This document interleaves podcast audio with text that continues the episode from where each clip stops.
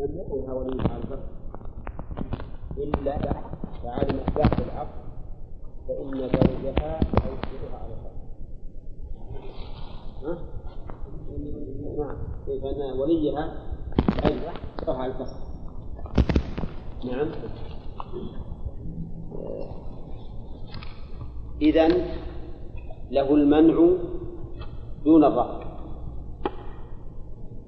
كذا له المنع دون الرفض. يعني له أن يمنعها من أن تتزوج بالمجنون والمجنون والأبرص. لكن لو لم تعلم إلا بعد فليس له أن يرفع العقد. ما يجبرها على الفصل. وهذا فرد من أفراد قاعدة مرت علينا وهي أن الدفع أهون من الرفع الدفع أهون من الرفع مفهوم؟ طيب إذا لو لم تعلم بالعيب إلا بعد العقد وجدت أن الزوج أبرص بعدما تم العقد فإن وليها لا يجبرها الفسخ لكن لها الفسخ ولا لا؟ لها الفسخ كذلك إذا حدث العيب بعد العقد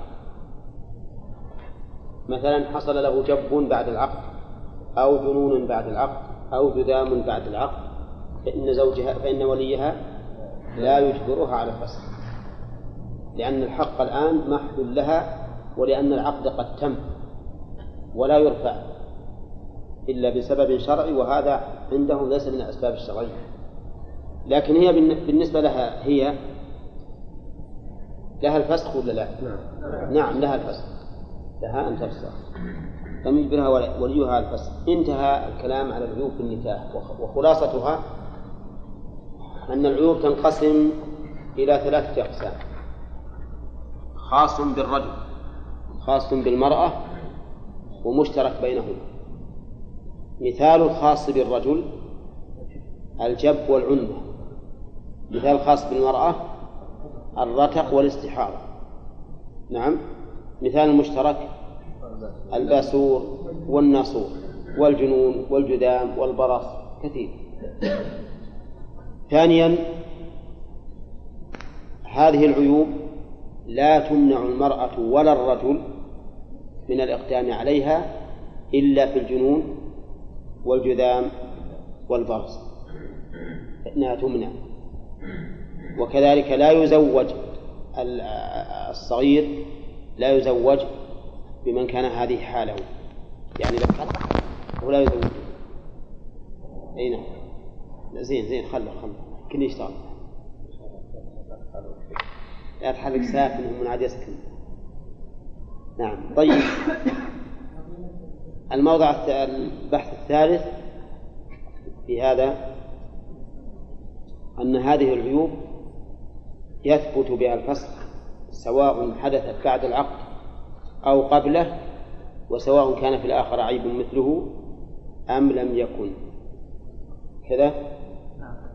البحث الرابع أنه لا فسخ بهذه بغير هذه العيوب فهي محصورة على المذهب. والصحيح أنها غير محصورة وأنها محدودة لا معدودة وأن كل شيء يكون الأصل خلافه مما يحدث وهو مما ينفر فإنه عيب. وميزان ذلك قول الرسول عليه الصلاة والسلام من غش فليس منه ولا شك أن الرجل لو تزوج امرأة وهو أعمى أو أصم ولم تخبر به أن ذلك غش. وكذلك بالعكس. فإذا كان الأصل السلامة وهذه عيوب حادثة طارئة تنفر ويعتبرها الناس غشا فهذا هو العيب. فهذا هو العيب. البحث الخامس إذا علم بالعيب قبل الدخول. وحصل الفراق. فلا مهر على المذهب مطلقا. فليس للزوجة مهر. لأنه إن كان العيب فيه فالفسخ منها. وإن كان العيب فيها فهي السبب للفسخ فهي السبب للفسخ وسبق أن الراجح أنه إذا كان العيب في الزوج فلها نصف المهر لأنه هو هو السبب. أما إذا علم بالعيب بعد العقد فالمهر بحاله ويرجع به الزوج على من؟ على ما غره. بعد الدخول. بعد الدخول. طيب لو قال الزوج أنا ما فاسخ لكن أبيكم تثمنون النقص. أنا لا أفسخ أنا المرأة أريدها لكن أريد أن تثمنوا النقص. وشلون النقص؟ قال هي مهرها لو كانت سليمة عشرة آلاف ريال. ومهرها معيبة بهذا العيب ثمانية آلاف ريال. النقص؟ غلط. هو بفيه غلط. ولا ألفان هي مسألة نحوية. غلط. خمس. النقص خمس. أولى. ها؟ النقص هو الخمس وهو لماذا؟ لأنه قد يكون قد يكون المهر ألف ريال قد يكون المهر ألف ريال حقيقة يعني هي هي مثلا مهر مثلها عشرة آلاف ريال وقلنا هي مهر مثلها معيبة ثمانية آلاف ريال كم النقص؟ الخمس أقول هكذا لأنه قد يكون ما أصدقها هو إلا ألف ريال. كم يسقط عنه؟ 200 الخمس. فمثل هذا حطوا بالكم لها. في مسألة التقويم سواء هنا أو في العيوب في البيوع أو في الإجارة لا تقدروا النقص بالعدد عدوه قدروه بالنسبة لأجل إذا كان الثمن يخالف هذا أعلى أو أدنى إذا كنت تعطون النسبة. واضح؟ طيب إذا المذهب ليس له هذا الخيار. المذهب في هذا الباب إما أن يرد ويأخذ المهر كامل وإما أن يسكت وعليه المهر كامل. طيب بالكم؟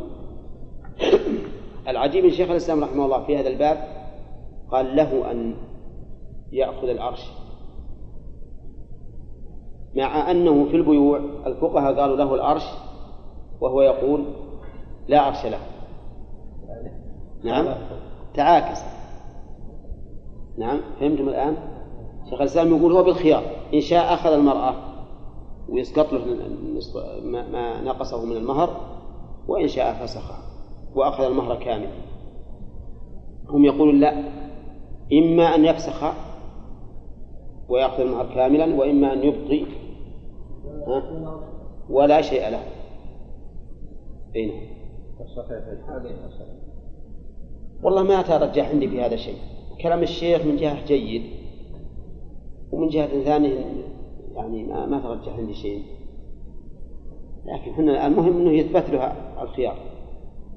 تراه سكت. طيب.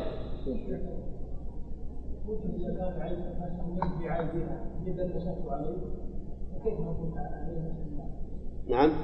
هي جعلت عيبا وإنها معيبة إيه. بعد الدخول. إيه. قبل الدخول. قبل الدخول. ما ما لها شيء. نعم. ما لها شيء. وبعد الدخول. وبعد الدخول لها المسمى بما استحل من فرجها ولكن يرجع به على من غره حقه ما يضيع. إذا طلقها نعم. لكن هنا طلقها لعيبها فسخها لعيبها. لا ما هي إذا كان غير المسألة إذا كان هو المعيب ففسخت إن الصحيح أنها نعم تزوجها موسما ها؟ وإذا تزوجها موسما ثم بعد ذلك طرأ عليه الإعسار لا أول تزوجها موسرا نعم يعني غني غني ها. ثم بعد ذلك طرأ عليه قدر لأن ذهب ماله؟ فأصبح ينفق عليها نفقا بسيطا بعد أن كانت يعني في نعم. لها هذه ستأتينا إن شاء الله في النفقات. ويأتي فيها ذكر الخلاف. بعض العلماء يقول لها الخيار. وبعض العلماء يقول ما لها الخيار لأن زوجات الصحابة رضي الله عنهم يفتقرون بعد إعسار بعد إيسار ولا ثبت الفصل. هذه فيها خلاف بين أهل العلم. تأتينا في النفقات. مسألة يا شيخ. نعم.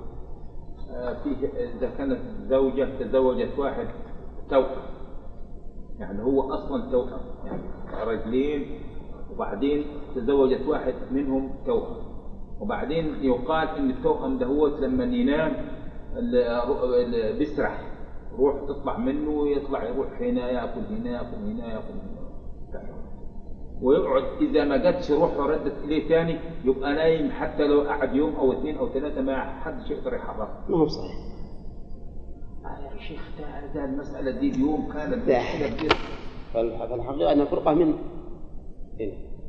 ثم قال المؤلف رحمه الله باب نكاح الكفار باب نكاح الكفار الكفار هنا عام يشمل أهل الكتاب والمشركين ومن لا يتدين بدين إطلاقا المهم أي كافر يكون؟ يقول المؤلف حكمه كنكاح المسلمين.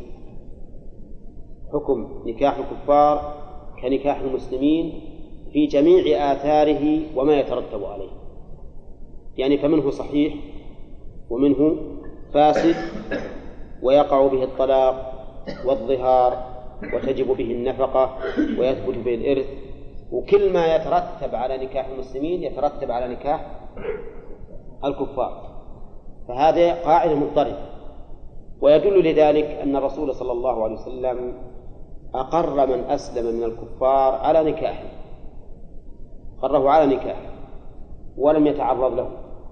فهذا دليل على أن نكاح الكفار كنكاح المسلمين في كل ما يترتب عليه وفي كل آثاره.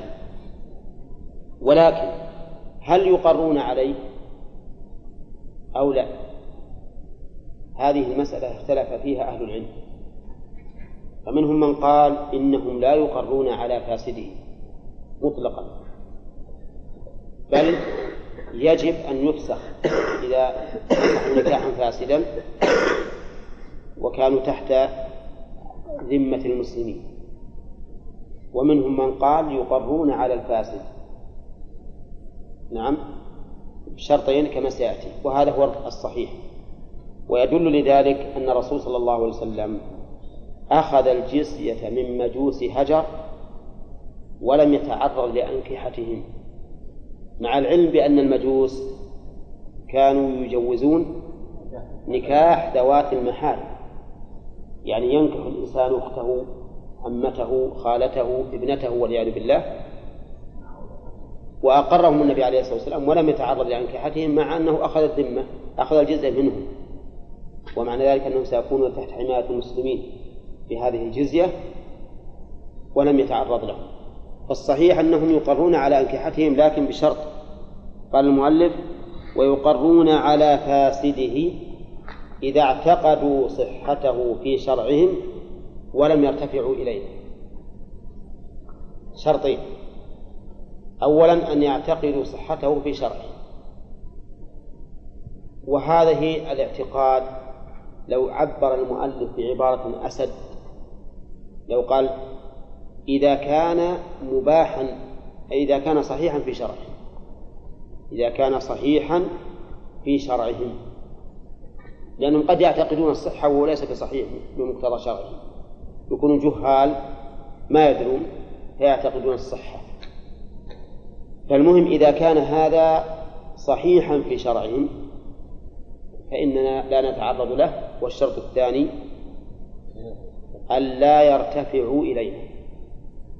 ما جاءوا إلينا يقولون انظروا في نكاحنا واحكموا بيننا فيه بما يقتضيه الشرع. فهذان شرطان. الشرط الأول أن يكون صحيحا في شرعهم والثاني أن لا يرتفعوا إلينا. فإن كان غير صحيح في شرعهم مثل أن يتزوج اليهودي أخته فهل نقره؟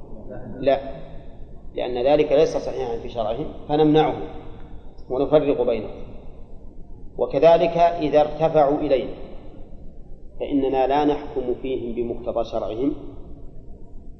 لأن الله سبحانه وتعالى أمرنا بأن نحكم بينهم بإيش؟ بكتاب الله. وإذا حكمت فاحكم بينهم بالقسط. فالواجب أن نحكم بكتاب الله إذا ارتفعوا إلينا. ولهذا قال فإن أتونا قبل عقده عقدناه على حكمنا. إذا أتونا قبل عقد قالوا حنا بنتزوج. فاعقدوا لنا النكاح. مثل أن يأتوا إلى المأذون عندنا مثل فرضنا البلد هذا فيه نصارى وفيه يهود وفيه مسلمين وفيه مشركين وغيره. قبل أن يعقد العقد جاء يقول اعقدوا لنا النكاح. يجب أن نعقده على شرع. لأنهم إذا تحاكموا إلينا وجب أن نحكم بينهم بكتاب الله. فنعقده على شرعنا بإجابة وقبول وتعيين الزوجة والزوج والرضا والولي والشهود. كل الشروط ها؟ والمهر. هذا القول باشتراطه. ها؟ لا ما هو شرط مو بشرط. تقدمنا. فلا بد أن يكون على شرعنا. لا بد أن يكون على شرعنا بكل الشروط السابقة. نعم. وإن أتونا بعده إن أتونا بعده بعد ما تم العقد عندهم وصارت زوجته. وجاءوا إلينا يحتكمون في هذا النكاح. فإننا ننظر إن كانت الزوجة الآن تحل. أبقينا النكاح على ما كان عليه. وإن كانت لا تحل فسخنا النكاح. إن كانت تحل حنا أبقيناه على ما كان على ما كان عليه. وإن كانت لا تحل فسخناه. لو كانت هذه الزوجة مطلقته ثلاثا. لو كانت الزوجة الآن مطلقته ثلاثا وهم يعتقدون الحل حل المطلقة ثلاثا للزوج لكن شرعنا يحلها ولا لا؟ لا يحل. فأتونا نفسخ العقد لأن المرأة حينئذ لا تحل. لا تحل. فنفرق بينهم. طيب هو مجوس تزوج أخته ثم ترافعوا إلينا بعد العقد. نبقي العقد. لا. ليش؟ لأن المرأة لا تحل. المرأة الآن لا تحل. فإذا حكمنا بينهم بكتاب الله قلنا هذه المرأة حرام عليك فيجب التفريق. فنفرق بينهم. نعم. ولو كان يجهل الحكم. إي نعم نفرق بينهم على كل حال. طيب إذا قدر أنها هي مسلمة أسلمت هي وهو بقي بقي على كفره. نفرق؟ نفرق. نفرق بينهما. طيب إذا ترافعوا إلينا بعد العقد. ترافعوا إلينا بعد العقد وكانوا قد عقدوا بدون ولي إلا أنهم يرون ذلك صحيحا في شرعه. نفرق؟ ورانا من لأن النكاح صحيح. والآن هي تحل لو لو أراد أن يعقد عليها ولا لا؟ لو أراد أن يعقد عليها من جديد الآن تحل ولا لا؟ تحل. إذا نقر العقد. لأن القاعدة أننا لا نتعرض لعقودهم السابقة. بل ننظر إلى ما هم عليه الآن. إن كانوا في حال يباح له أن يعقد عليها الآن ها؟ أبقيناه. وإلا فسخنا. طيب لو كان تزوجها في عدة قد انقضت هو متزوجها في عدته الزواج في العدة في حكم الإسلام باطل كذا لكن عندهم ليس بباطل إنما ترافعوا إلينا بعد أن انتهت العدة. نقر بعد أن انتهت إيه؟ بعد أن انتهت نقره لأن القاعدة إن كانت الزوجة يصح أن يعقد عليها الآن أقر النكاح. وإلا فلا وإلا فلا. مثل ذلك أيضا إذا أسلم الزوجان. إذا أسلم الزوجان حنا ننظر. إن كانت المرأة الآن تحل لو لو عقد عليها أقرناهما على النكاح. وإن كان النكاح في أصله ليس بصحيح على مقتضى قواعد الشرع الإسلامي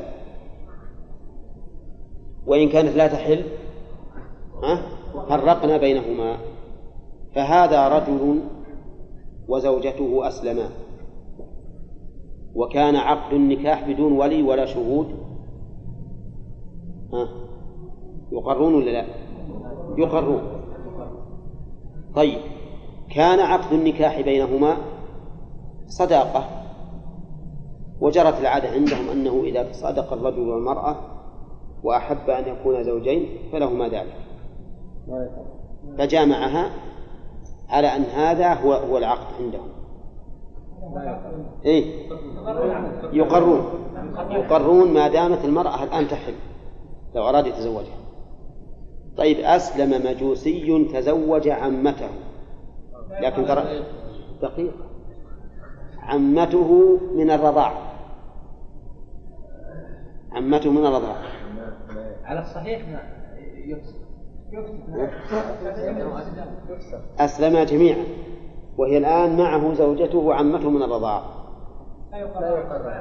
يقران لا؟ لا يقران لأنها الآن لا تحل له. الآن لا تحل له. كذا؟ طيب. أسلم وكان قد تزوج هذه المرأة ومعه أختها لكن أختها ماتت. يقر؟ لأنه الآن زال المانع. لا تحل له لو أراد يتزوجها طيب نشوف كلام المؤلف وينطبق على هذا التقرير ولا لا؟ قال المؤلف وإن أتونا بعده أو أسلم الزوجان. والمرأة تباح إذا إذا إذا يعني حال الترافع أو حال الإسلام. إذا أقر إيه بالتنوين. إذا بالنون؟ ما يخالف بعض الناس يكتبون بالنون. إذا أقر أقر يعني على نكاحهم. نعم؟ وإن كانت الزوجة وإن كانت ممن لا يجوز ابتداء نكاحها فرق بينهما. إن كانت حين الترافع أو الإسلام ممن لا يجوز ابتداء نكاحها فإنه يجب التفريق بينهم والأمثلة كما سمعتم. فصار الضابط الآن نكاح الكفار حكمه كنكاح المسلمين في كل ما يترتب عليه من آثار. كالظهار واللعان والطلاق والإحصان ولحوق النسب بالولد الذي نتج من بينهما وغير ذلك. ثانيا إذا كان النكاح صحيحا على مقتضى الشريعة الإسلامية فهو فهو صحيح. إن كان فاسدا على مقتضى الشريعة الإسلامية وهو صحيح عندهم يقرون عليه بشرط أن لا يرتفعوا إليه.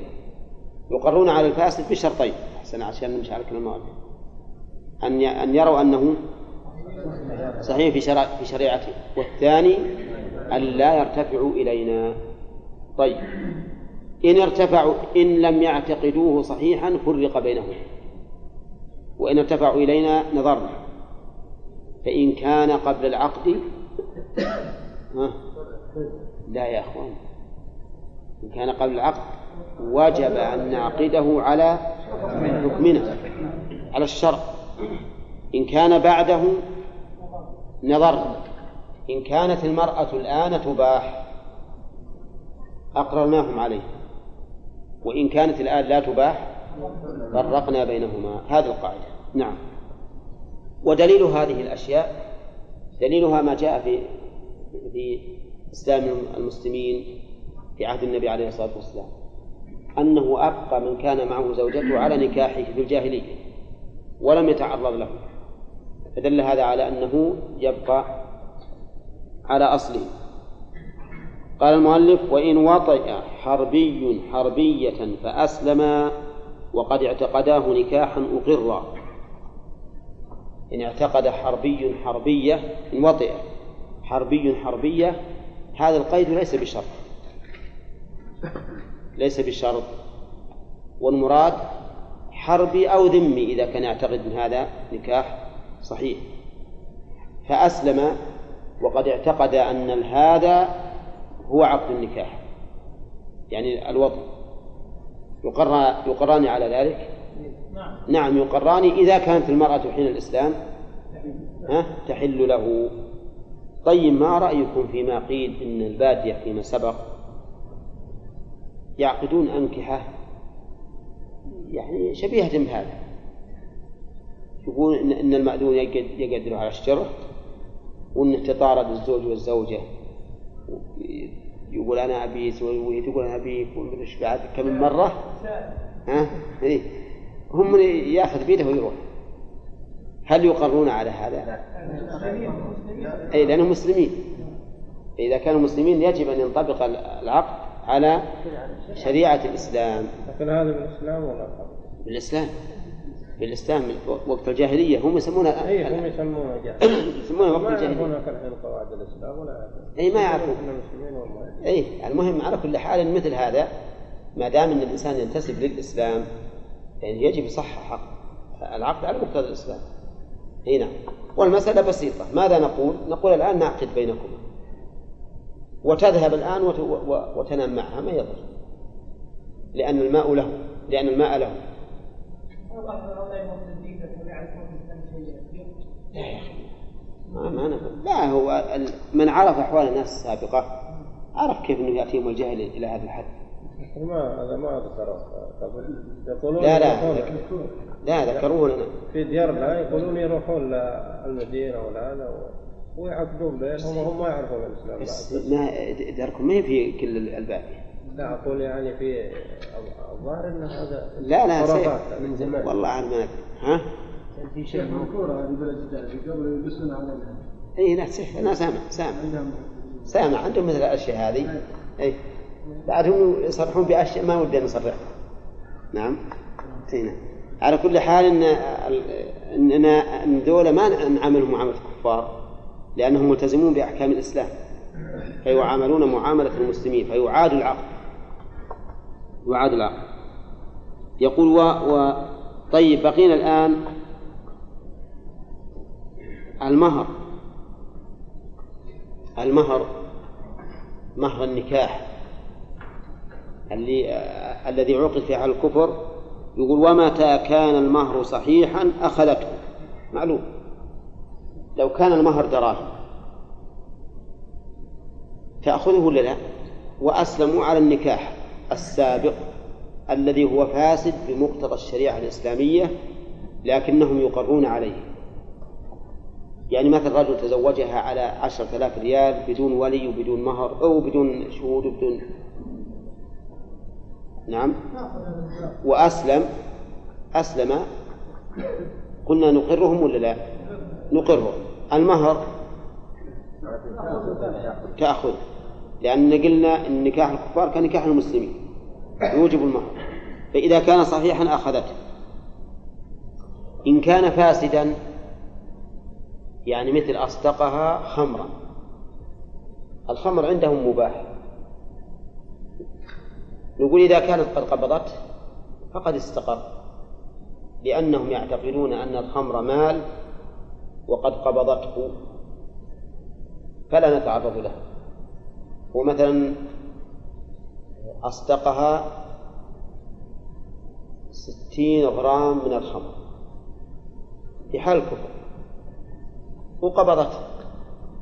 إذا كل يوم يجيب لها غرام وتشرب وانتهى ستين يوم. انتهى موضوعهم. طيب ولهذا قال وقبضت استقر. وإن لم تقبضه فلها ولم يسمى فلها مهر المثل. إن لم تقبض يعني لم تقبض المهر. ولم يسمى فلها مهر المثل. لأن هذه هي القاعدة في الشريعة الإسلامية أن المهر إذا لم يسمى ثبت لها مهر المثل. نعم. وعلى هذا إذا كانت الزوجة أولياءه فقهاء يمكن يخدعون الزوج. نعم. هذا رجل أراد أن يتزوج امرأة. وقال بعطيكم المهر عشرة آلاف ريال. قالوا لا ما بيننا وبينك حساب. لا تعين ولا تقول شيء. المسكين فرح يحسب إنه انه بياخذون دون من هذا. فلما عقد ودخل عليها قالوا نبي مهر المثل. بنتنا ما تزوج إلا ب 150 ألف. نعم. يمكن إذا كان فقيه يخدعه. يقول هكذا. كما أنه بالعكس ربما تخدع المرأة الزوج في مسألة الطلاق على عوض. الطلاق على عوض تعرفون إنه لو يكون العوض ريال واحد ما يمكن الزوج يرجع على الزوج نعم؟ ها؟ اي فهذه امرأة قالت لزوجها أنت رجل محتاج. وأنا ودي أرحمك بيعطيك لك عشرة ريال وطلقني هو طمع وأخذ عشرة ريال وطلقها. وجاء من باسك قال هو أنت براجع. وش تقول له؟ ها؟ تقول مالك مراجعة. مالك مراجعة. ولهذا ينبغي أن طالب العلم يكون منتبها لهذه المسائل. منتبها. هذا الرجل اللي بالأول في مسألة الصداق لو أعطاه عشرة آلاف يجب أكثر من هذا ولا لا؟ ما يجب. لكن إذا لم يسمى فإن لها مهر المثل. طيب وقول المؤلف وإن لم وإن لم تقبضه ولم يسمى فلها مهر المثل. فإن سمي فلها المسمى إن كان صحيحا أو كان فاسدا وقبضته. وإن كان فاسدا ولم تقبضه فماذا يكون؟ يقوم. يقوم. كم يسوى هذا الخمر لمن يستحله؟ قالوا يسوى مثلا مئة ريال. نقول لها مئة ريال. ولا يمكن أن نعطيها الخمر لأن الخمر حرام. نعم. فتعطى القيمة. نعم. اي نعم. اي نعم. فالبعض اللي استلم تم واللي ما استلم يقوم. طيب. نعم. إذا كان في عقد إذا كان الخمر محرم عنده نعم. ثم تحاكموا إليه. لها مهر اي نعم. إذا كان محرم فهو فاسد. ما ما ما يعتبر شيئا.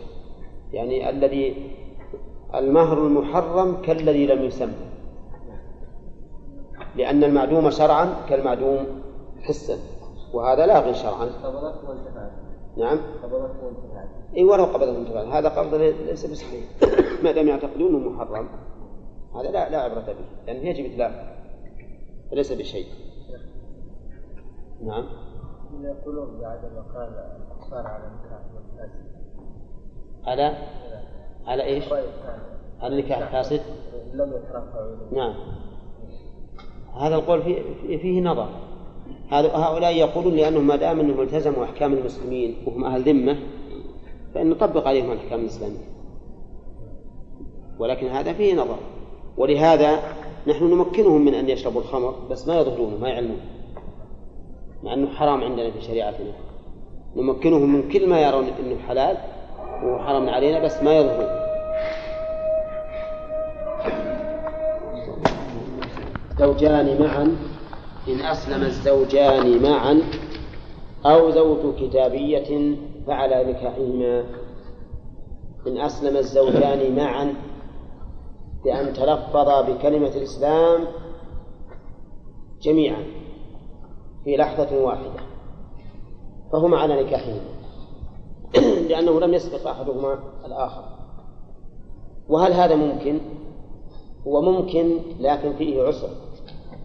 الإمكان ممكن بأن يقول لهما قائل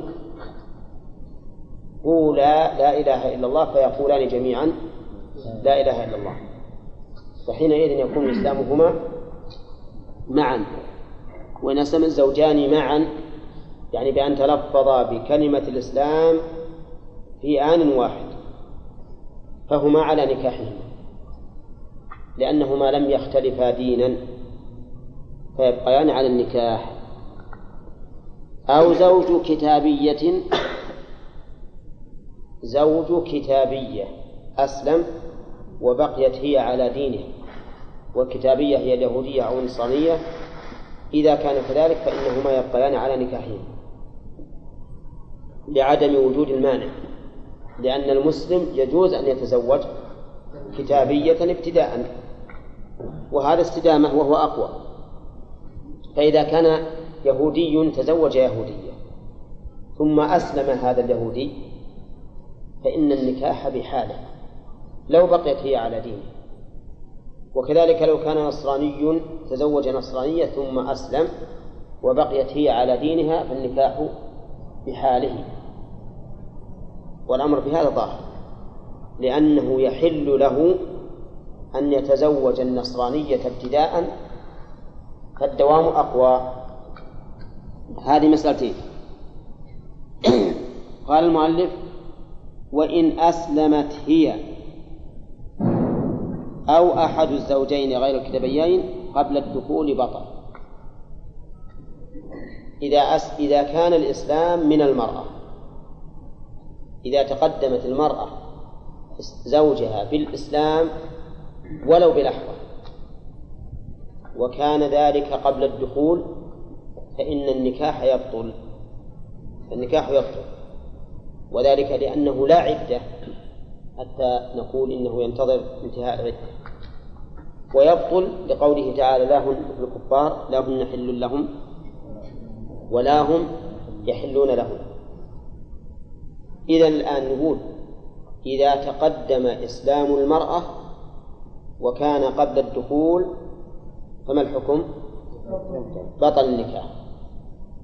وإن تقدم إسلام الرجل فإن كانت المرأة كتابية فالنكاح بحاله وإن كانت غير كتابية فإن النكاح يبطل. وقبل الدخول. الكلام هذا قبل الدخول. تبين الآن؟ إذا كان قبل الدخول فله ثلاث حالات. فله ثلاث حالات. بل أربع حالات. أن يسلما معا. فما الحكم؟ النكاح بحال. أن يسلم الرجل والزوجة كتابية. النكاح بحاله. أن تسلم هي فيبطل النكاح. أن يسلم هو والزوجة غير كتابية فيبطل النكاح. واضح يا جماعة؟ في هذه الأربع الصور هذا حكم. نعيدها مرة ثانية. إذا أسلما جميعا الحكم النكاح بحاله إذا أسلم الزوج وهي كتابية النكاح بحاله. إذا أسلمت هي بطل النكاح. إذا أسلم هو والزوجة غير كتابية بطل النكاح. تمام؟ إذا يبطل في صورتين ويبقى في صورتين. يبقى في صورتين ويبطل في صورتين. هذا إذا كان قبل الدخول. هذا إذا كان قبل الدخول. إذا كان بعد الدخول يقول المؤلف رحمه الله بضع النكاح انتظر يا أخي. إذا كان بعد الدخول. قال وإن وإن كان بعد الدخول وقف الأمر على انقضاء العدة. فإن أسلم الآخر فيها دام النكاح وإلا تبين فسخه منذ أسلم الأول إذا كان بعد الدخول. إذا كان بعد الدخول. فله صور أيضا. أن يسلما معا ها؟ إيش الحكم؟ يبقى. النكاح. أن يسلم الزوج وهي كتابية. يبقى. النكاح. أن يسلم الزوج وهي غير كتابية. آه ننظر هذا ما نقول يبطل النكاح. يوقف الأمر إلى أن تنقضي العدة. يوقف الأمر إلى أن تنقضي العدة. لماذا؟ لأنها لها عدة. الآن لها عدة ما ينقطع علق النكاح حتى تعتد. فيوقف الأمر حتى تنقضي العدة. إن أسلم إن أسلمت هي فالنكاح بحاله. وإن بقيت على كفرها تبين أن النكاح منفسخ منذ إسلام الزوج. الصورة الرابعة أن تسلم هي بعد الدخول. فنقول فيها كما قلنا في الصورة الثالثة. ماذا نقول؟ يوقف الأمر إلى انقضاء العدة. فإن أسلم الزوج بقي النكاح وإن لم يسلم تبين فسخه. ما نقول فسخ النكاح؟ تبين فسخه منذ أسلم منذ أسلمت المرأة. منذ أسلمت المرأة. زين الآن؟ صار عندنا الآن التقسيم إما أن يكون ذلك قبل الدخول أو بعده. إما أن يكون قبل الدخول أو بعده. إذا كان قبل وكلهن أربع صور. كلهن أربع صور. إذا كان قبل الدخول فإن أسلما معا عيسى. يبقى. طيب. وإن أسلم وهي كتابية منديل يبقى بحاله. عبد الله إذا أسلم الزوج وهي غير كتابية. يبطل ولا يبقى؟ يبطل. طيب حجاج إذا أسلمت هي؟ لا قبل العقد ما في زوج. قبل العقد قبل الدخول إي نعم كلامنا قبل الدخول. بطل النكاح زين. إذا كان بعد الدخول سيد لكن بعد الدخول في أربع صور نعم. يعني تلقفا جميعا. فيبقى. تبقى النكاح في حالة. نعم. نعم. أو يسلم ويزوج كتابية. نعم. فيبقى نعم. أن يسلم وهي غير كتابية. نعم. آه، ف يعني يوقف الأمر حتى تنقضي العدة. نعم. فيتبين فسخه إن أس- إن أسلمت هي؟ إن أسلمت ولا ولا تبين فسخه منذ أسلم. طيب. الصورة الرابعة. الصورة الرابعة أن تسلم وهو أن تسلم وهو ما أسلم ويبقى على كفر نعم. مم. نعم. فيوقف الأمر. فإن أسلم وإلا تبين فسخه أحسنت. زين. واضح الآن؟ طيب. هذا هو المشهور من المذهب. هذا هو المشهور من المذهب. وقال بعض أهل العلم إنه إذا حصل اختلاف دين على وجه لا يقران عليه بطل بمجرد الاختلاف. إذا حصل يعني اختلاف دين وهما لا يقران عليه بطل بمجرد الاختلاف ولا ينتظر الصورتان الأوليان الصورة الأوليان وهو إذا كان إذا أسلم جميعا أو أسلم وهي كتابية فالنكاح باقي ما ما في إشكال. إنما الصورتان الأخريان.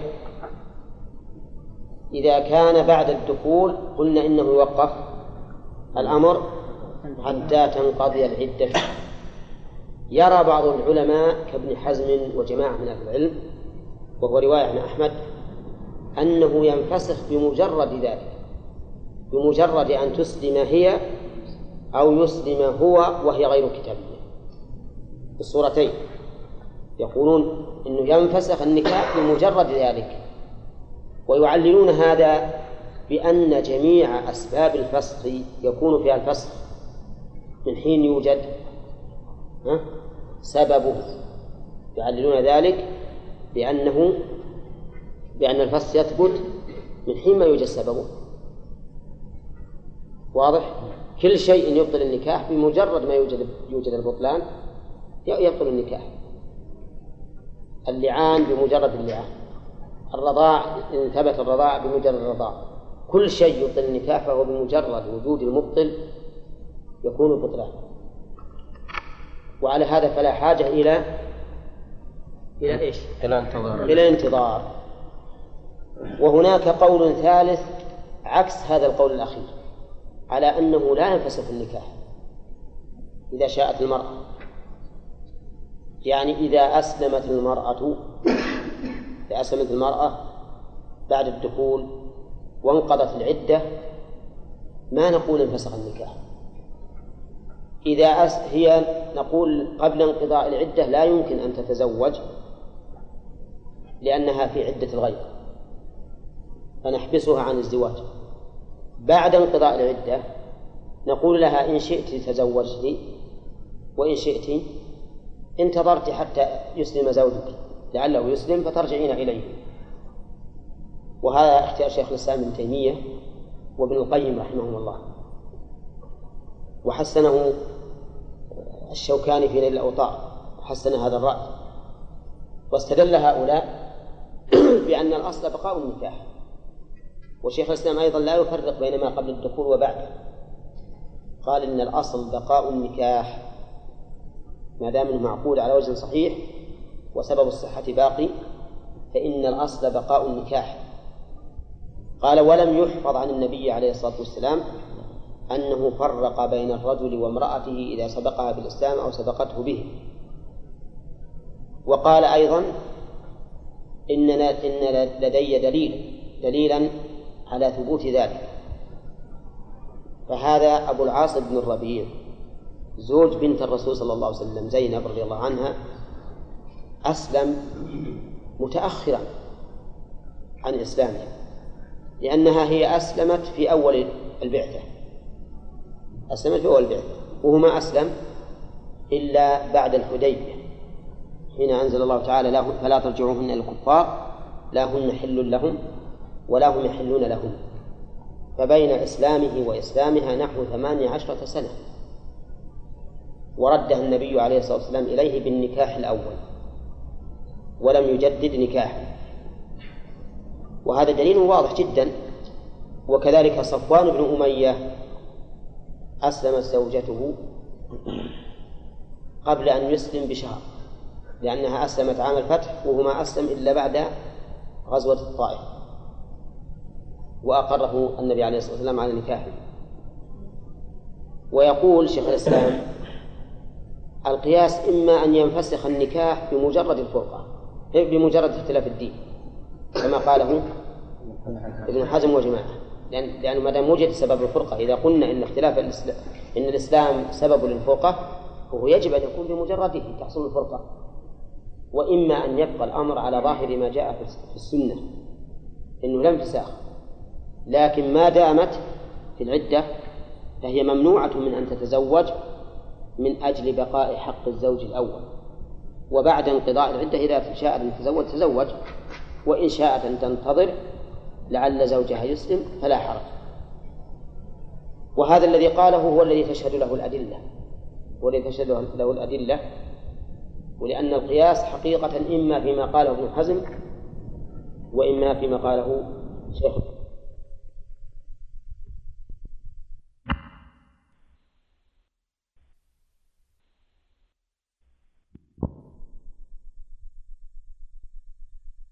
بس وقولي على وجه لا يقر به النكاح وش احترازا منه مما لو أسلم زوج كتابية. وهنا حصل اختلاف دين لكن يقر عليه. فمتى حصل اختلاف دين لا يقر عليه ففي هذه الأقوال الثلاثة وشيخ الإسلام أيضا يقول لا فرق بين ما قبل الدخول وما بعده.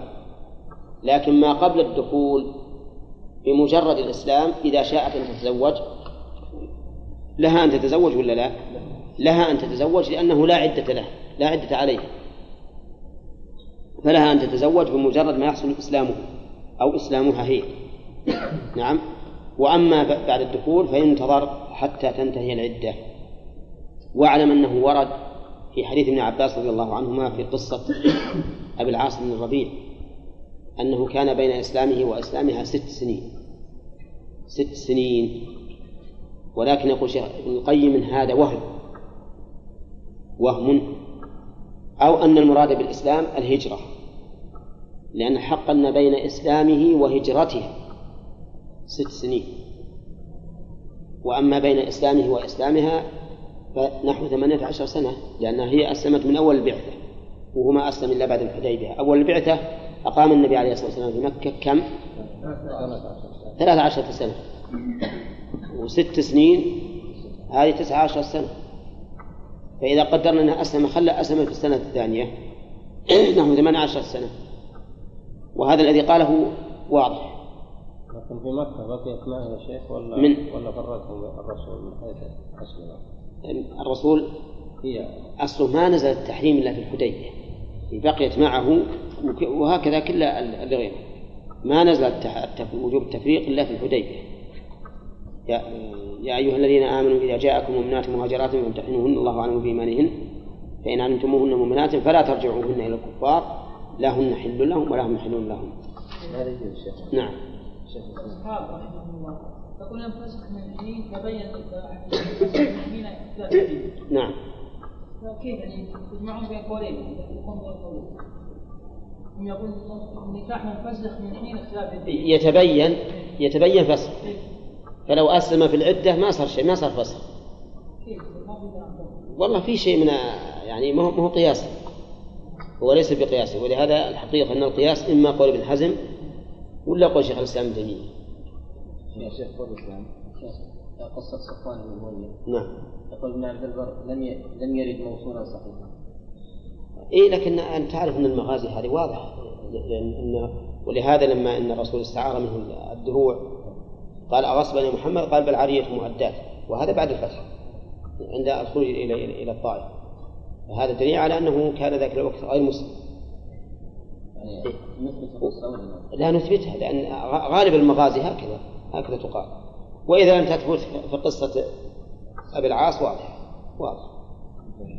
نعم. الإسلام لا على الحاجة لهم نحن لهم ولا نحن لهم إيه يجي يجي يجيب عن هذا بأنه هذا في ابتداء في ابتدائه أو إذا اختارت هي إذا اختارت فتنفسخ لأن الآية مثل ما قال ابن القيم قال إن الذي استدل بالآية الكريمة على وجود على انفساخ العقد بمجرد اختلاف الدين قال هذا صحيح.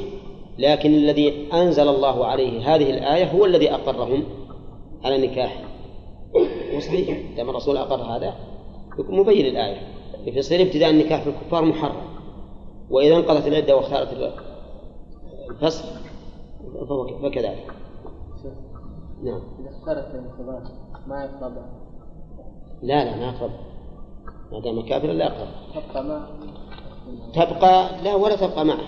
هو يعني يقال ما ما ما تقتل معه لأنه ما يؤتمن عليها. نعم. ما في مانع.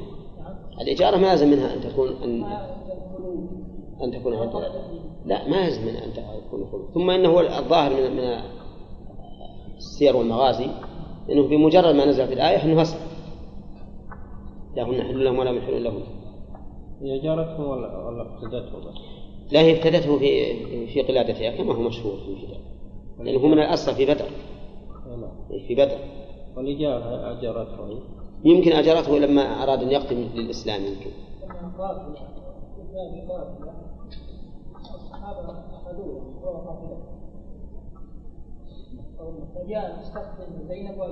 إيه. المهم على كل حال إحنا كلامنا على الحكم في هذه المسألة. الحكم في هذه المسألة. لكن إذا كان إذا أسلم وهي وثنية تحل له؟ غير يهودية ولا نصرانية؟ ما تحل ما تحل. ولهذا في واحد من الكوريين أسلم وزوجته غير يهودية ولا نصرانية. فمشكلة الحقيقة هذه كثيرا إذا وقعت فماذا نقول له؟ نقول له ما دام أنك أنت الآن مسلم ومؤمن بالإسلام فالإسلام يحرم عليك أن تبقى معك هذه المرأة. نعم. والآن أنت اعرض عليها الإسلام. اعرض عليها الإسلام وادعوها إلى الإسلام فربما تسلم وتبقى معك. لا سيما على قول شيخ الإسلام ابن تيمية أنه لو أسلمت فيما بعد ما حاجة إلى عقد النكاح. طيب الآن نرجع إلى مسألة المهر. فهمنا الآن حكم النكاح وجعلنا مورد التقسيم ما قبل الدخول وما بعد الدخول. وأن لكل منهما كم؟ أربع صور. طيب بقينا في المهر. يقول المؤلف في الم- في المسألة الأولى إذا كان قبل الدخول فإن سبقته فلا مهر وإن سبقها فلها نصفه. إن سبقته هي على كلام الآن قبل الدخول. إن سبقته يعني أسلمت قبله فلا مهر لها هذا شرط جيد. أسلمت يقول عذر. ما مهر؟ قال نعم. لأن الفرقة جاءت من قبلها من قبلها.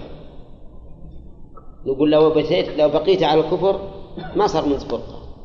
لكن لما أسلمت صارت الفرقة من قبلك فليس لك شيء فليس لك شيء من المال واضح؟ إي نعم. وهذا واضح على قاعدة المذهب واضح. لأن الفرقة جاءت من قبلها فلو شاءت لم تسلم. نعم. هذا يدعوها إلى البقاء على ها؟ على دينها على الكفر. وإن سبقها هو يعني أسلم قبلها فلها نصفه. هي إذا بقيت كافر وزوجها أسلم تعطى نصف المهر السبب لأن الفرقة من قبله هو. إذ لو شاء نعم لم يسلم. لو شاء لم يسلم. كذا؟ أي نعم. وفيه قول في المذهب على أن على أن الفرقة تكون من المتأخر إسلامه. على أن الفرقة تكون من المتأخر إسلامه فعلى هذا إذا أسلمت هي ولم يسلم فالفرقة منه. فيجب عليه نصف المهر. يجب عليه نصف المهر. لأن يقول أنت اللي أنت اللي فرطت ليش ما أسلمت؟ وإن كانت هي اللي تأخرت وهو أسلم فالفرقة من قبلها فلا يكون لها شيء ما يكون لها شيء. يعني عكس ما قاله المؤلف عكس ما قاله المؤلف. هذا يشجع على الإسلام ولا لا؟ أي هذا يشجع على الإسلام. نعم. فعلى هذا على هذا القول نقول إذا أسلمت هي قبل الدخول وبقي هو على كفره ها؟ فلها نصف المهر. لأن الفرقة من قبله. وإذا أسلم هو وبقيت هي على كفرها ها؟ فلا شيء لها لأن الفرقة من قبله. وهذا من الناحية الشرعية أو الدينية وكون فيه حث على الإسلام أقوى من المذهب. أما من ناحية القاعدة أو التقعيد فالمذهب أقعد لأنه حقيقة الأمر أن الفرقة ممن تسبب لها. والذي تسبب لها من؟ اللي أسلم. اللي أسلم هو اللي تسبب. ها؟ ما يخالف إحنا ما نقول إن إنك فعلت الواجب. صحيح إنك فعلت الواجب لكن حلت بين بين هذا الرجل وبين النكاح. فالمذهب أقرب إلى القواعد بلا شك. لأن حقيقة وبقطع النظر عن كون هذا هذا السبب محرما أو جائزا. كون يتاخر إسلامه أو ما يتاخر جائز مو بجائز إنما من ناحية القواعد وأن هذا هو السبب هو أقرب. قال وإن أسلم أحدهما بعد الدخول وقف الأمر. يجوز وقف ويجوز وقف. وقف الأمر على انقضاء العدة. فإن أسلم الآخر فيها فإن أسلم الآخر فيها دام النكاح وإلا بان فسخه منذ أسلم الأول. واضح هذا؟ تكلمنا عنه إذا كان بعد الدخول يوقف الأمر. إلى متى؟ إلى انقضاء العدة.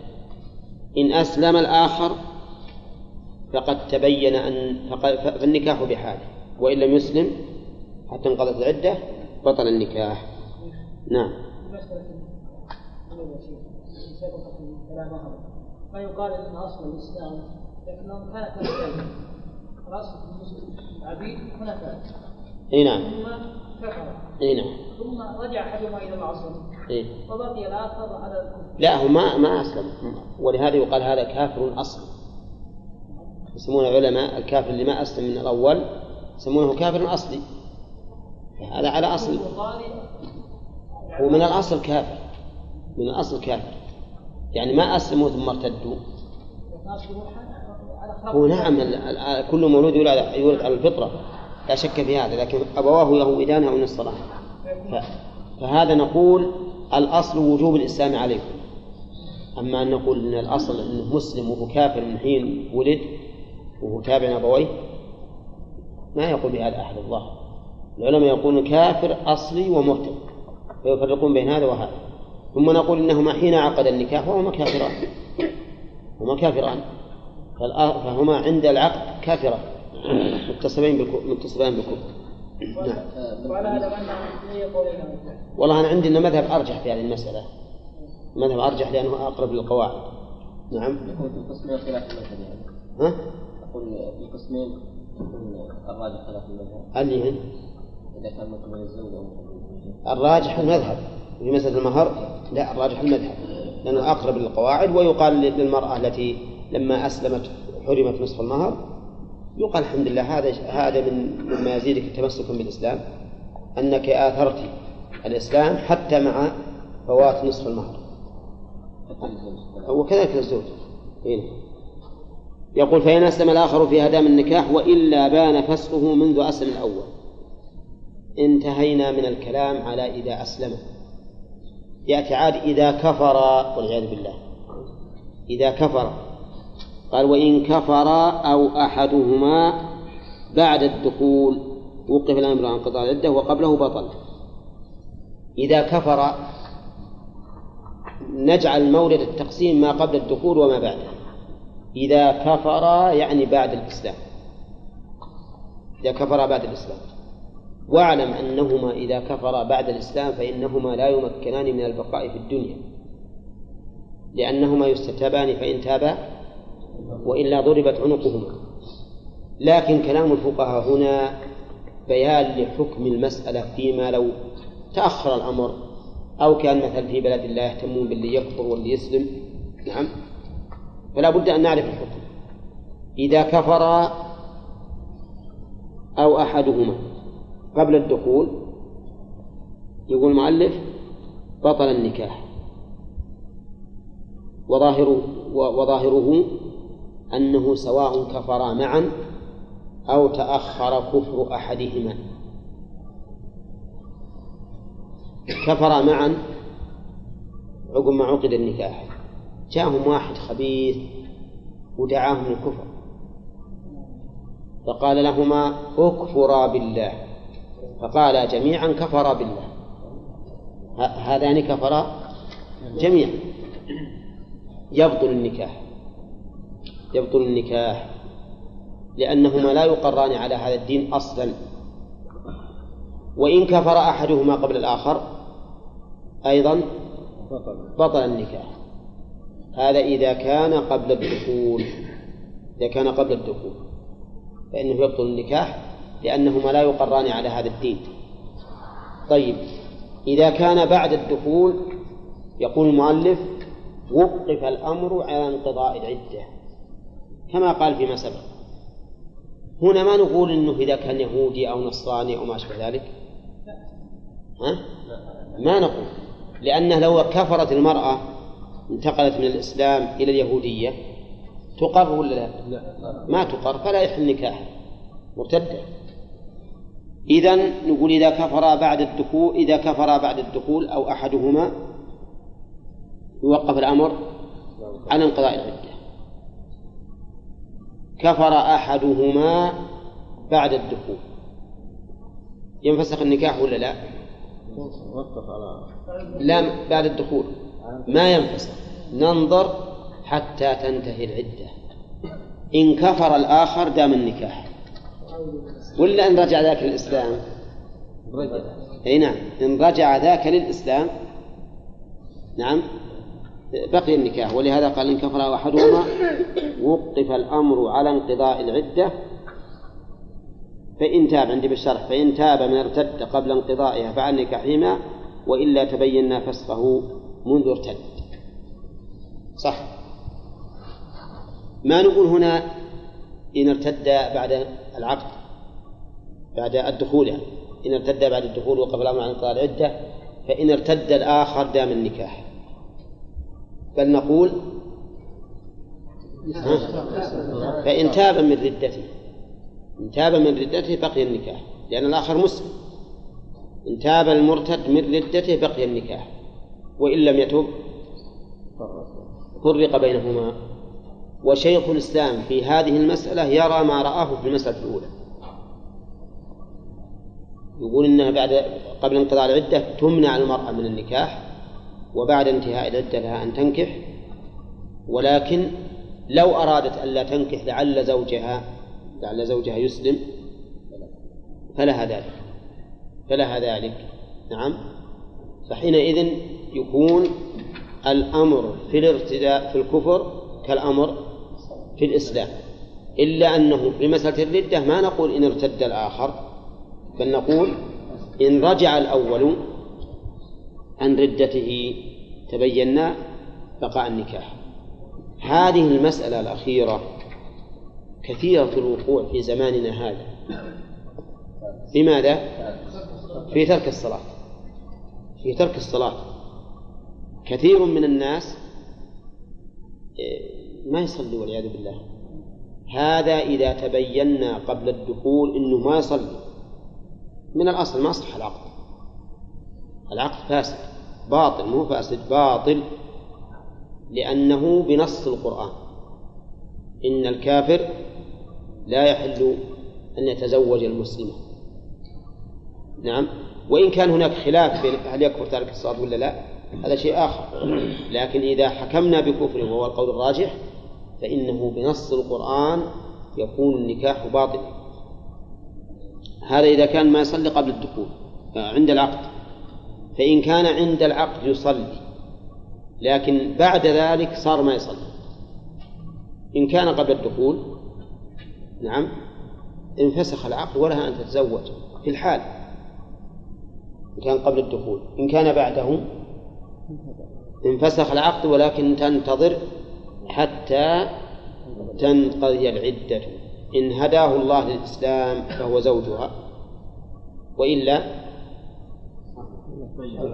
وإلا فلها أن تزوج. ينفسخ النكاح وتزوج. نعم. وهذه المسألة كثيرة الوقوع الآن.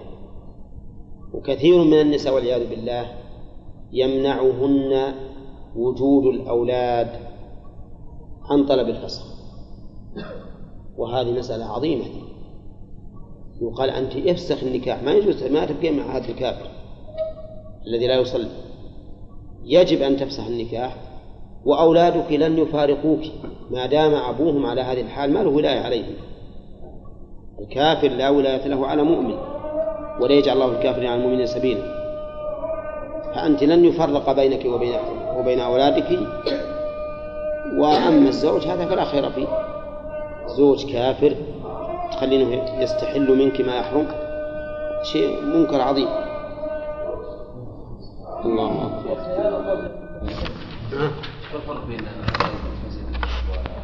الصداق الصداق والمهر والأجر. كل ذلك سمى الله عز وجل هذا العوض الذي يدفعه الزوج لزوجته عوضا عن العقد عليها عوضا عن العقد عليها فإذا الصداق وإن شئت فقل المهر وإن شئت فقل الأجر. سماه الله في القرآن صداقة. بعد؟ أجر وسماه أجرا.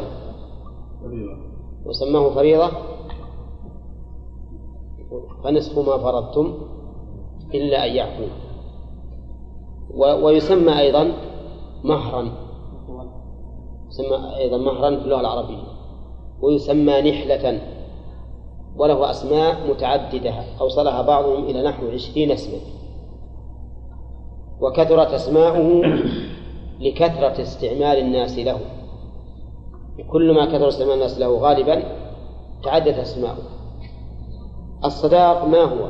هو العوض الذي يعطيه الإنسان زوجته بدلا عن العقد عليها بدلا عن العقد عليها وهو واجب في كل عقد نكاح. وقد سبق الخلاف فيما إذا شرط عدمه. المذهب أن النكاح صحيح. والشرط فاسد ولها مهر المثل. ما أعطينا عنه يا جماعة. ها؟ وقول شيخ الإسلام أن النكاح باطل. ما يصح إذا شرط عدم المهر. قال لأن الله تعالى إنما أباح ما سوى المحرمات بشرط. وأحل لكم ما وراء ذلكم أن تبتغوا بأموالكم. ولأننا لو أجزنا النكاح لو أجزنا النكاح مع شرط انتفاء المهر لم يكن هناك فرق بين النبي صلى الله عليه وسلم وبين غيره في جواز النكاح بإيش؟ بالهبة إلا في اللفظ والألفاظ لا عبرة بها العبرة بالمعاني فإذا قلنا إن تصح في الهبة إذا قلنا إن تصح مع اشتراط عدم المهر فهو في الحقيقة هبة. و وهذا بخلاف ما لو عقد عليها وسكت. ثم دخل فإنه يجب لها مهر المثل. نعم. يقول المؤلف يسن تخفيفه. يعني السنة أن يخفف. ودليل ذلك أمران. أحدهما فعل النبي صلى الله عليه وسلم. فإن صداقه صلى الله عليه وسلم كان خفيفا. كان صداقه وصداق بناته من أربعمائة إلى خمسمائة درهم. أربعمائة درهم إلى خمسمائة درهم. إن قلنا إن الدرهم مقدر وزنا صارت أربعمائة درهم شويات. وإن قلنا مقدر عددا كما اختار شيخ الإسلام ابن تيمية صار نوعا ما مرتفعات. إذا قلنا إن الدراهم مقدرة وزنا كم تكون أربعمائة درهم؟ مئة واثنى عشر ريال. مئة واثني عشر ريالا. لأن مئتي الدرهم ست وخمسين ريال اللي هي نصاب الفضة. اضرب مئة ستة وخمسين باثنين ها؟ مئة واثني عشر ريالا سعودية. هذا الذي ينبغي أن يكون المهر عليه. وإن وإن جعلناه خمسمائة كم نزيد؟ ثمان وعشرين. نزيد ثمان وعشرين. على مئة واثنى عشر يبلغ مئة وأربعين. هذا أعلى ما ينبغي أن يكون عليه المهر. مئة وأربعين ريال فقط. الآن كم يبلغ؟ لا لا. لا يبلغ يمكن الله. عشر ألف. لا لا مو بأربعة عشر. يبلغ أربعين ألف. سبعين الآن؟ إيه؟ العامة خمسة. ها؟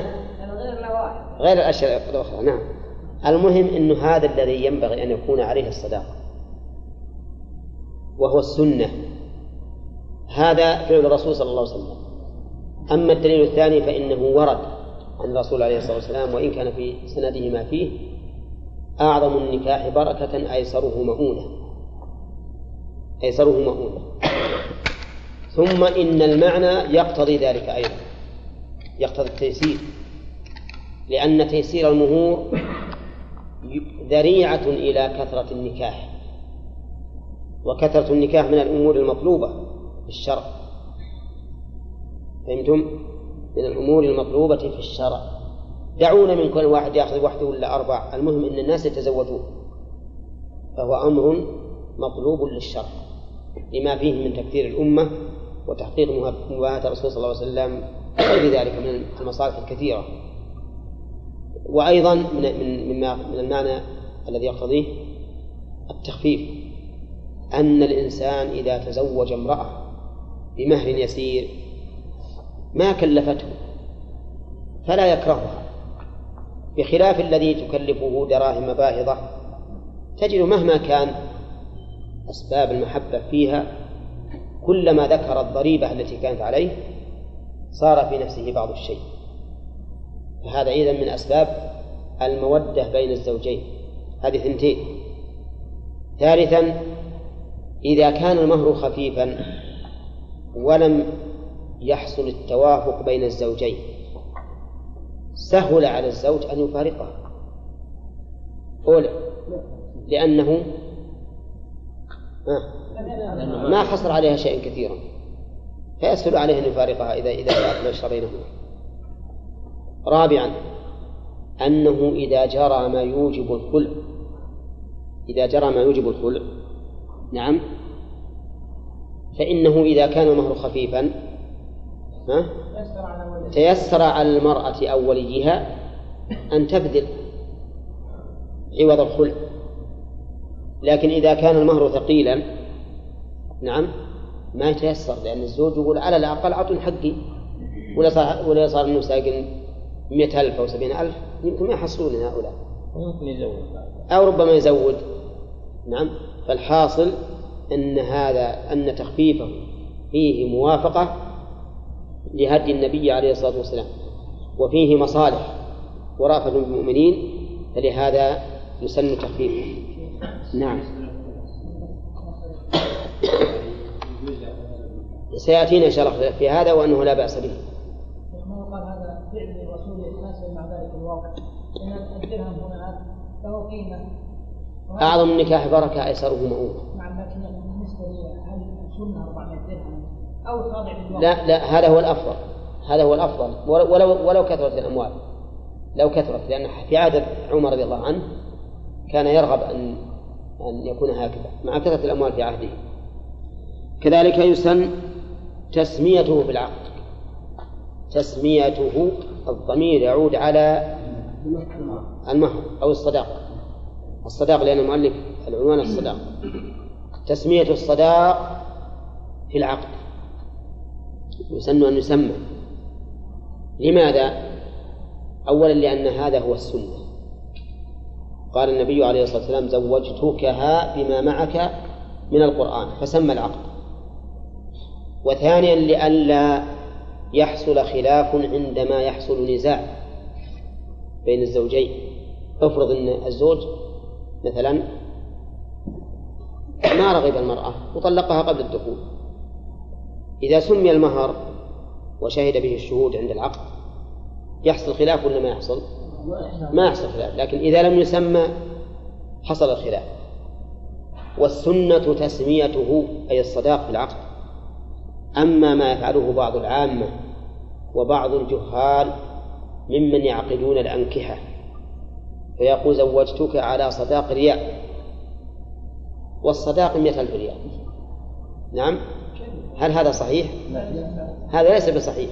ليس هو السنة وهو كما قال الأخ إبراهيم كذب. زوجتك على صداق ريال يزين هذا. لكن ما هو صحيح؟ اللي اللي وراء كم؟ مئة ألف ريال. كيف تقول زوجتك على على صداقة ريال وظاهر كلام المؤلف تسميته بالعقد سواء كان دراهم أو أعيانا غير دراهم. فيقول زوجتك مثلا على الصداق الذي هو فراش مثلا نعم وأسورة وغرفة نوم نعم ويذكر الصداق كله. هذا هو السنة لأجل كما قلت لكم إن هذا هو هدي النبي عليه الصلاة والسلام ولئلا يحصل النزاع.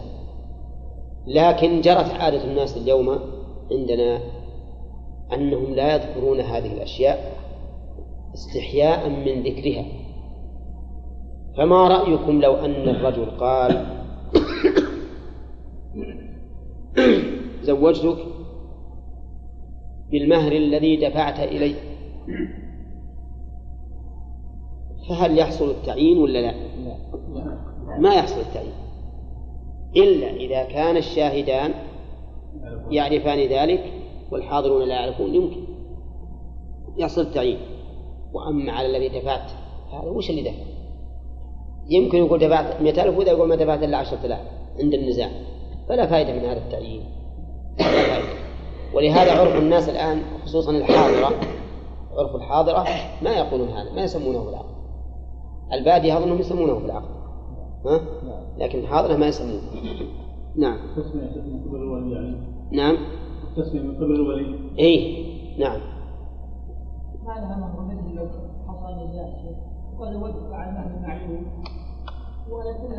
لا لا ما ما يكون ما يكون عند عند تنازع مهر مثل. إذا ادعى أنه دافع كذا ينظر عاد. طيب يقول من أربعمائة درهم إلى خمسمائة درهم. يقول من أربعمائة درهم عندي بالشرح وهي صداق بنات النبي صلى الله عليه وسلم إلى خمسمائة درهم وهي صداق أزواجه صلى الله عليه وسلم. وقول المؤلف يسن يعلم منه أو يفهم منه أن هذا ليس بواجب وأن الزيادة على ذلك جائزة. أليس كذلك؟ نعم. آه أحسنت. نعم. بلى بارك الله فيك. بلى هي جائزة الزيادة على ذلك. ويدل لهذا أن النبي صلى الله عليه وسلم في قصة ثابت بن قيس. حين كرهته امرأته وقد أصدقها حديقة.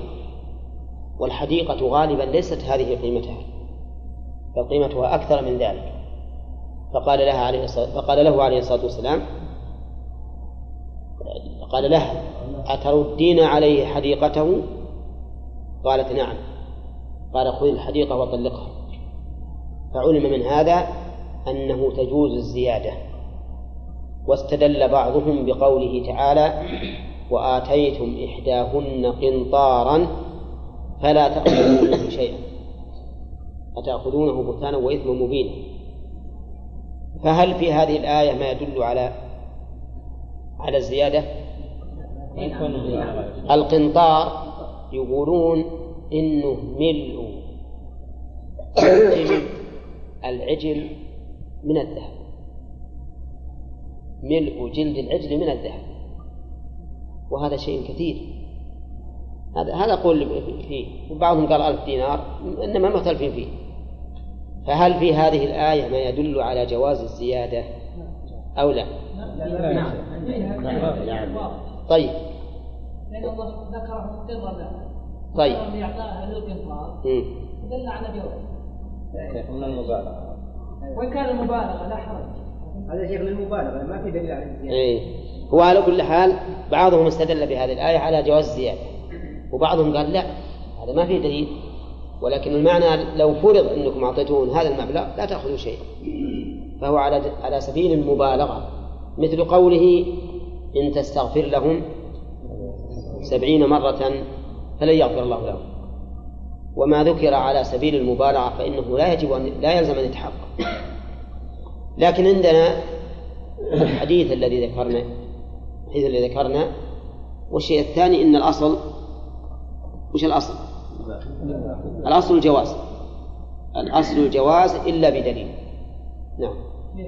نعم. على وجه المبالغة لكن يرد الله سبحانه بأنه لا يجوز إعطاء القنطار لا لا ما هو ما, هو ما, ما يلزم من هذا.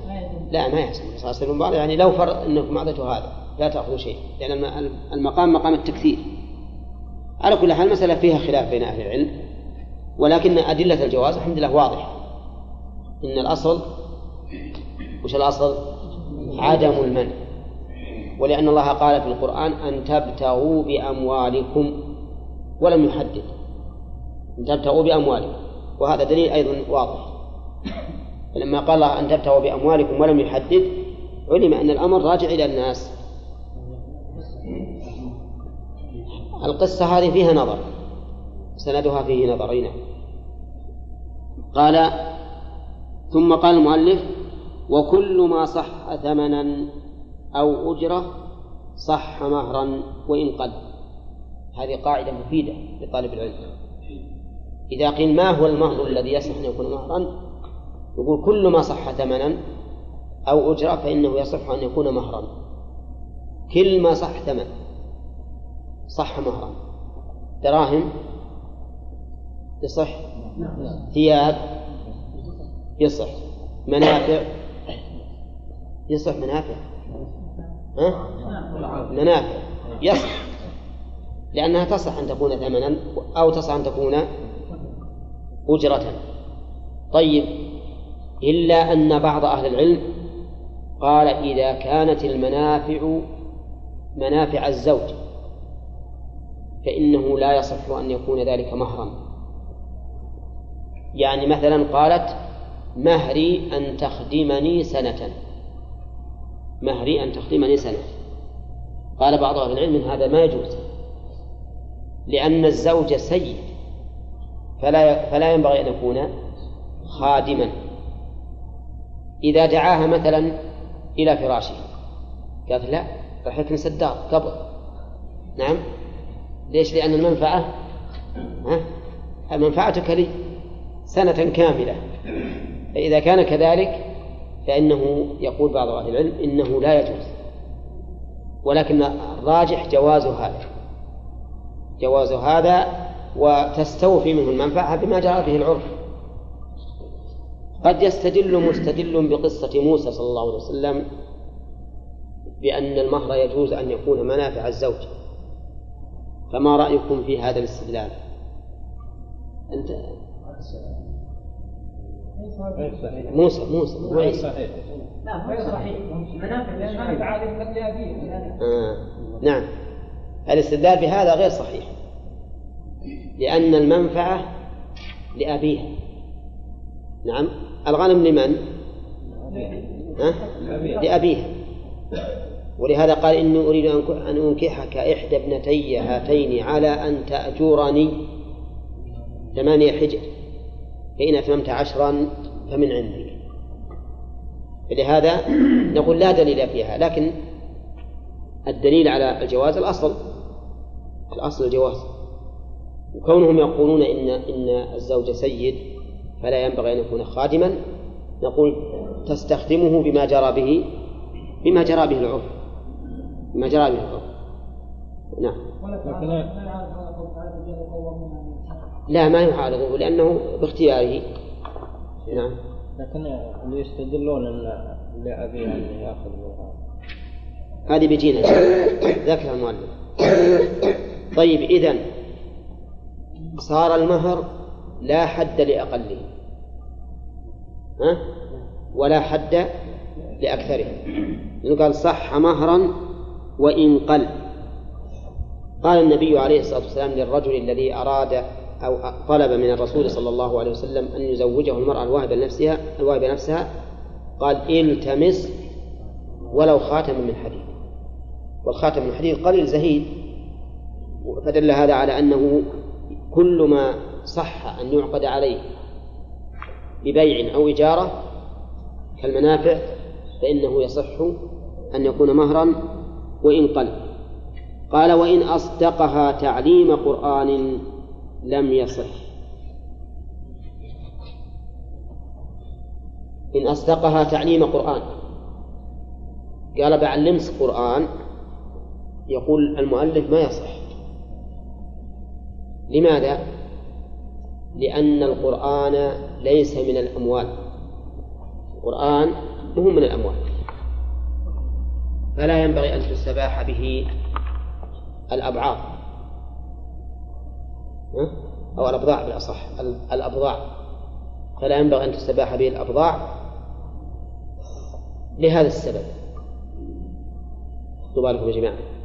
القرآن إيش؟ ليس بمال. فلا ينبغي أن تستباح به الأبضاع. هذه العلة. ثم هناك دليل أيضا. لما زوج النبي صلى الله عليه وسلم الرجل بما معه من القرآن قال إنه لا لا يكون مهرا لأحد بعدك. لا يكون مهرا لأحد بعدك.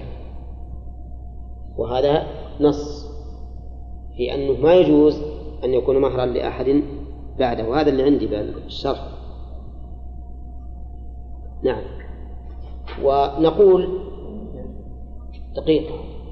القول الثاني في المسألة أنه إذا أصدقها تعليم قرآن فإنه يصح. إذا أصدقها تعليم قرآن فإنه يصح. وذلك لأن التعليم ليس هو القرآن. القرآن صحيح ما يصح أن نأخذ عليه أجرا. يعني لو واحد قال بقرأ أنا بقرأ الآن قراءة لنفسه بقروش. هذا حرام. ما يجوز. لأن قراءة القرآن من الأعمال الصالحة. والأعمال الصالحة لا يمكن أن يأخذ الإنسان عليها أجرا من الدنيا. لكن هذا رجل يريد أن يعلم يعلم. والتعليم عمل وتفرغ للمعلم. ففي الحقيقة أنني ما جعلت القرآن عوضا حتى يقال إنه لا يصح أن يكون عوضا. إنما جعلت إيش؟ التعليم اللي فيه معاناة وفيه تلقين وفيه وقت جعلته مهرا.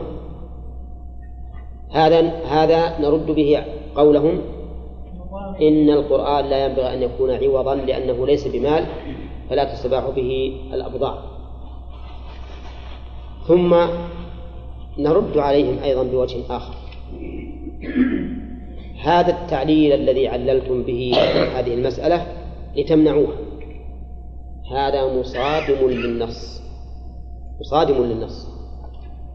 وما كان مصادما للنص فإنه غير مقبول.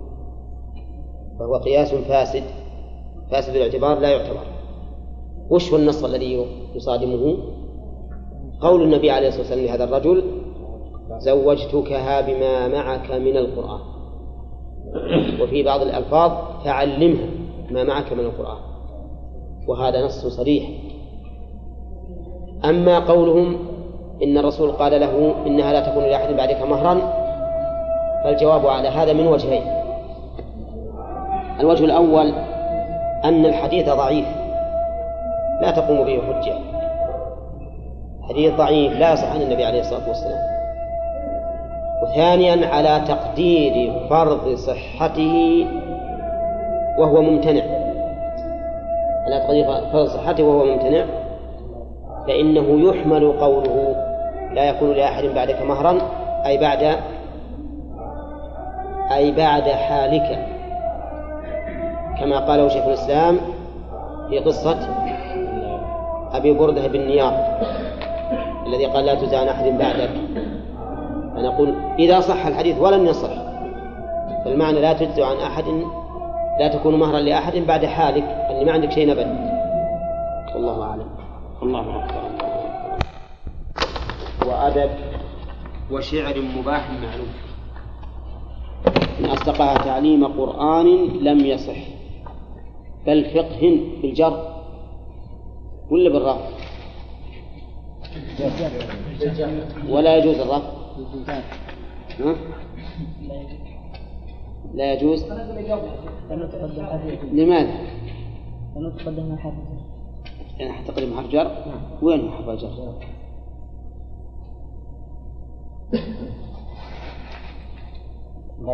الشرع عندنا ها؟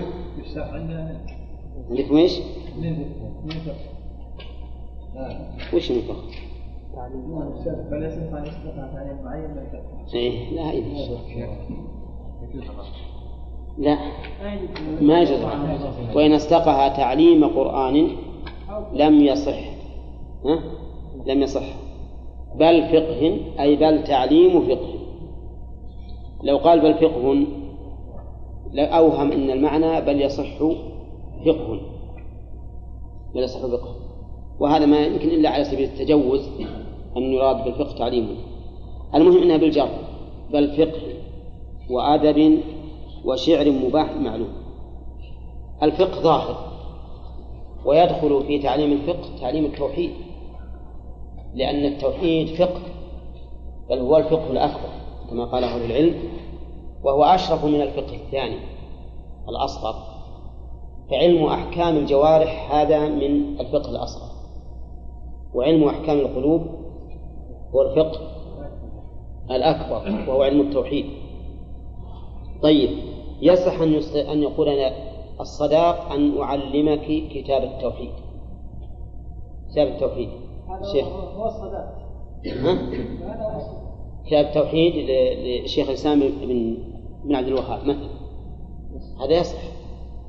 يعني فيه تعليم ومعاناة مشقة تفهيم. وكذلك لو قال أعلمك من الفقه كتاب الصلاة. يجوز؟ يجوز. ولكن يعينه فيقول كتاب الصلاة من زاد المستقنع من الروض المربع. لأن كتاب الصلاة إذا كان من المغني يمكن كثر مثل الزاد كثر المتن كله. إذا كان من الإنصاف كذلك يعني لا بد يعين. وقول لأنه قال معلوم كما سيأتي. فالفقه طيب. ال- الأخذ الأجرة على الفقه يجوز ولا لا؟